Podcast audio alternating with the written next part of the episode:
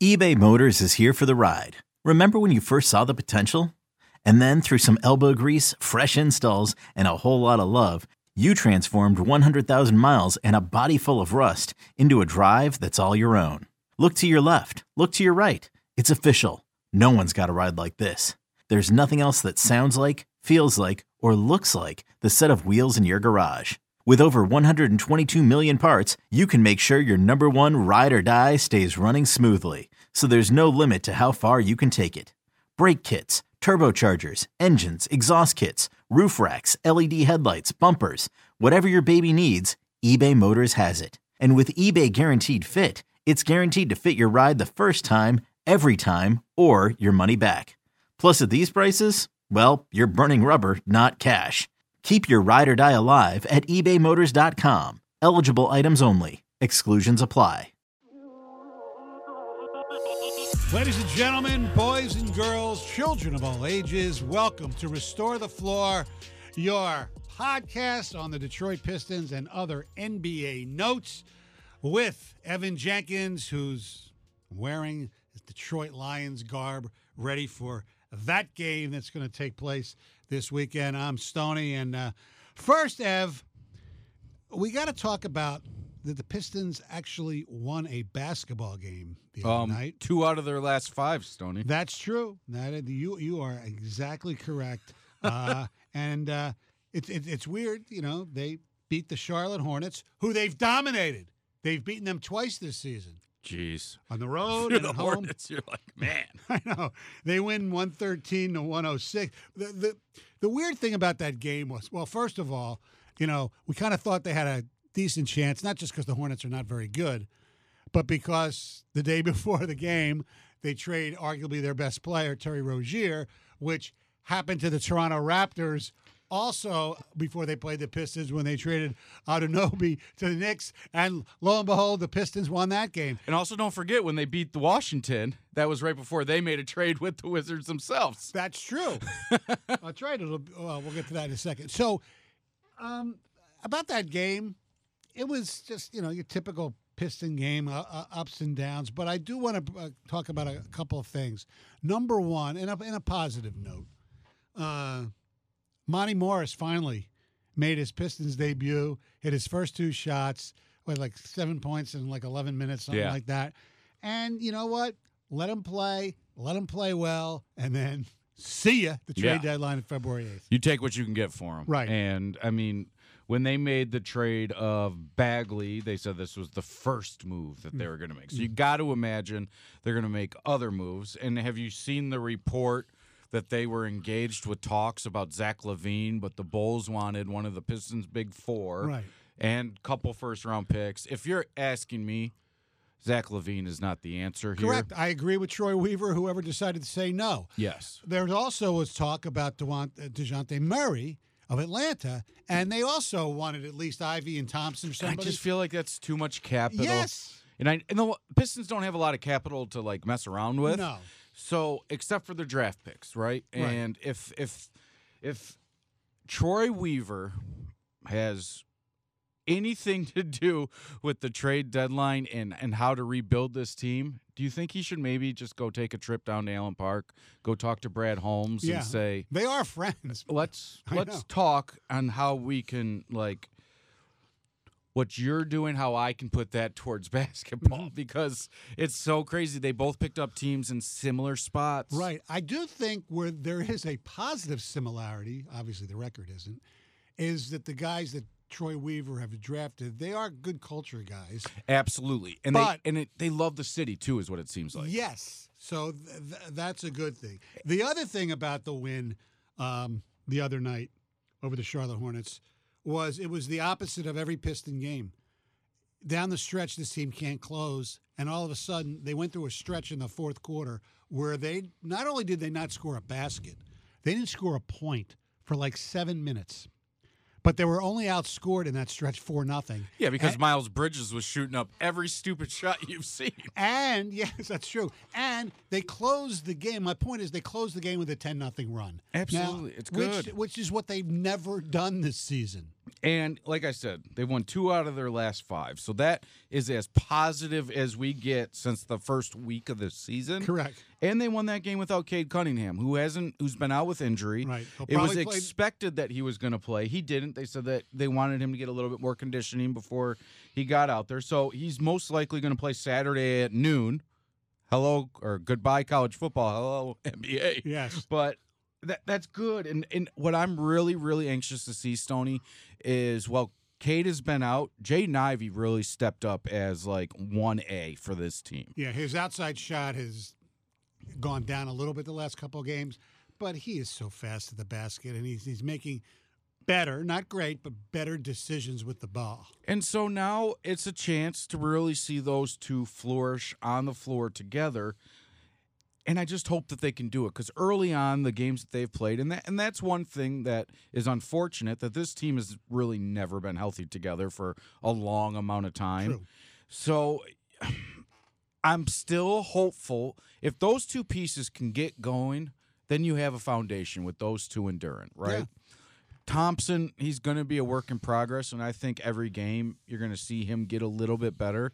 You saw Marcus Sasser. Well, here's the problem. Come out and play. And Okay, picture this. It's Friday afternoon when a thought hits you. I can spend another weekend doing the same old whatever, or I can hop into my all new Hyundai Santa Fe and hit the road. With available HTRAC, all wheel drive, and three row seating, my whole family can head deep into the wild.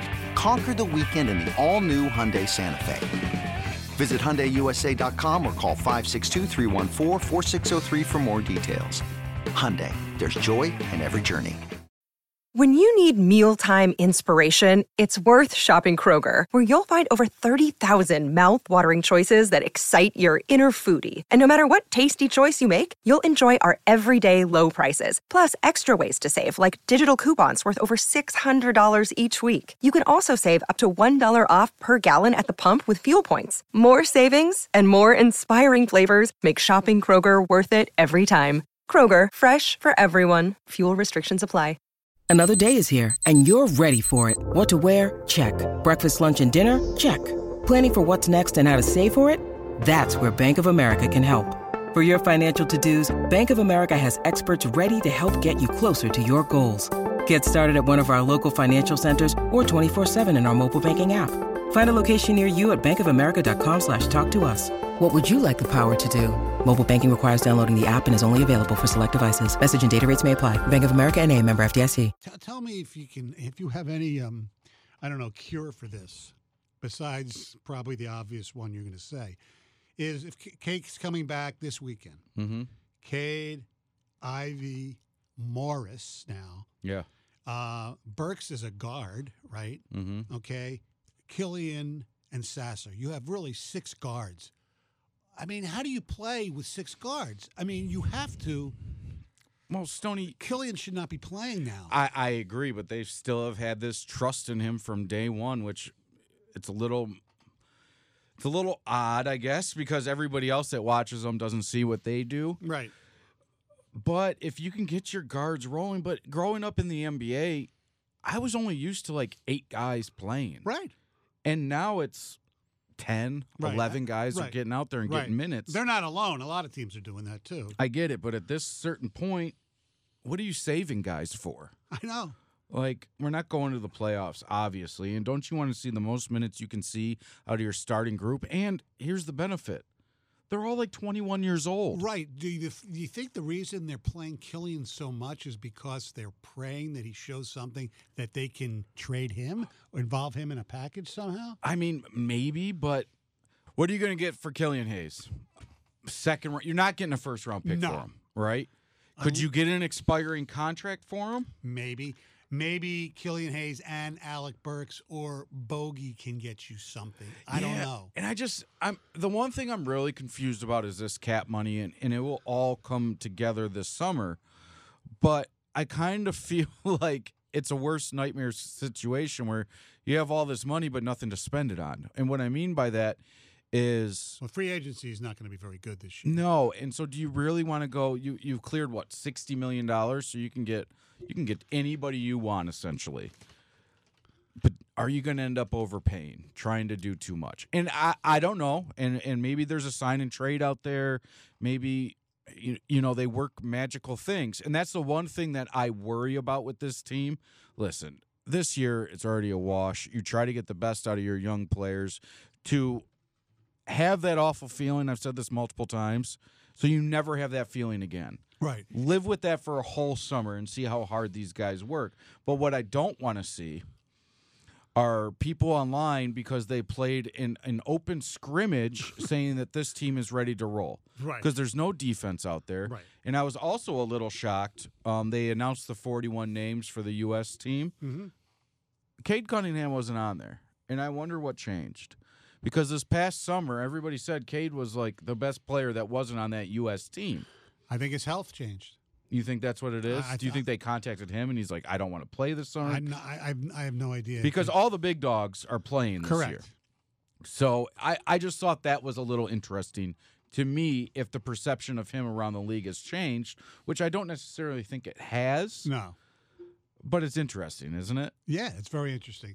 So this weekend you have back-to-back home games uh, with two extremes. You have the Washington Wizards, who the Pistons beat in uh, in Washington a couple weeks ago. They beat the Pistons here, so you have that big rubber match for this great rivalry. Do you think we'll have um, a video tribute to Marvin Bagley? not a whole thing, but they'll put up his picture and say, you know, and Isaiah Livers or something like that. Yeah, they'll they'll do that. What's interesting is, you know, they lost on Thursday, which was their first game without Wes Unseld Jr., who they Yeah. got rid of. It, so it's the opposite of hockey. In hockey, when you fire your coach, you win Yes. instantly. Yeah. In basketball, it's like, oof, let's see what happens. I mean, speaking of firing coaches, the Bucks, the Pistons Yes. cost him their, his job I know. I was going to get into that. Yes, the Pistons lose to the Bucks. twice. Saturday and Monday, and they said, "Well, I guess we didn't be, we didn't play good enough defense against a crappy team." Adrian Griffin has to go. Now, obviously, that decision was in the works way before the, the Had to have been, town. and then instantly Doc Rivers gets that job. It was reported that night by TNT and CNN Sports, wherever that came from, uh, that he was getting the job, and they Right. were being made fun of for reporting that news because of what I just said. CNN Sports, what's Right. that? And then you think, well, it's Turner, so they're all together, Uh-huh. and basically what I think it was is somebody on that set learned that Doc was going to get it.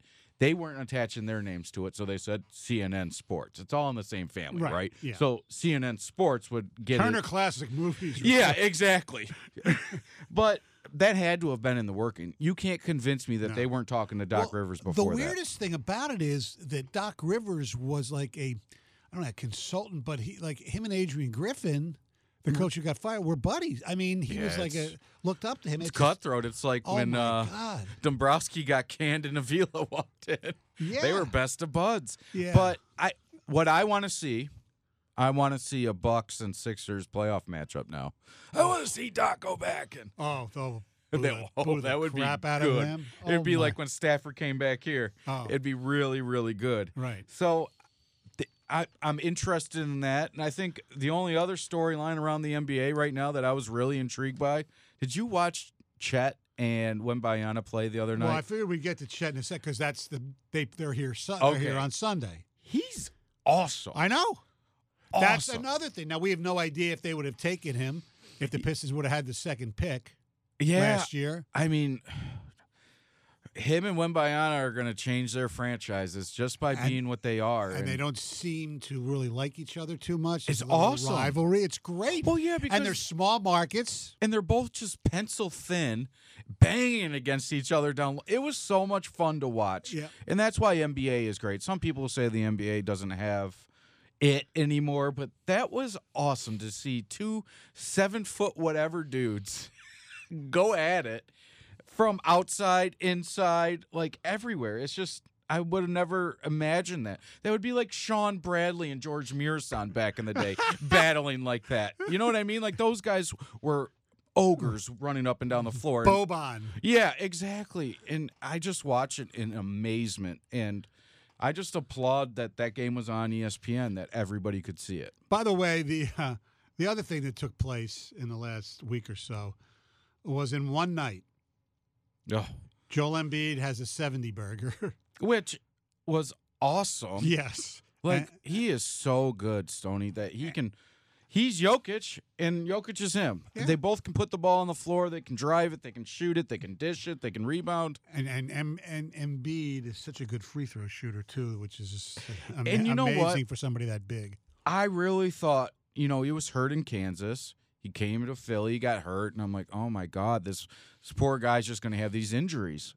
Nah, he got over that. Well, he he gets he, his knees bother him a lot, and you know, well, yeah, and- he's seven something, like 250 I know, pounds. I know. But the Philly thing is with it, it's like, all right, we love you. You know, Yeah. you've done things that maybe Wilt hadn't even done. Well, how about okay? afterwards? He was like, Wilt hadn't even done this? Right, right. Well, Wilt did it for the Philadelphia Warriors, and he had 100. But people in Philly want to see him do it in the playoffs. Oh, no. I mean, I- we've we've seen regular season Joel for a while.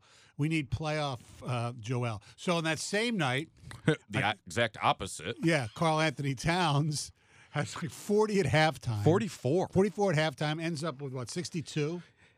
And And lost the game for his team. And their coach was pissed. And they should be. But at the same time, you're one of the best teams in the West. I get it. Your player has a chance to make history, Mm-hmm. right? Now, was he taking some god awful shots? Absolutely. Mm-hmm. But take him out of the game if you have that problem. Yeah. That that's your solution. That's why I, I I can't listen to what the coach has to say about being upset and being an immature basketball team when you are an immature coach. Take him out. And uh, the the ironic, the cruel irony of that was it was on the same date that Kobe had his 81. And as we tape today, today, uh, January 26th, uh, is the four year anniversary of Kobe's passing in the, the crash. And I wanted to just, because, look, I've heard, I, I watch Kobe's dad play a lot, okay? So the whole, I know where he went to high school. His high school played in our league, Okay. okay? And our league sucks. It's, it's amazing to me that one of the greatest players of all time came out of the Central League. But that said, we talked about this last week with George Blaha on Restore the Floor. Yeah. You, in your generation, I mean, you're still older than Kobe, but what did Kobe mean to you? So Kobe's interesting to me because what year was he drafted? 1996. So I was 13 years old, right?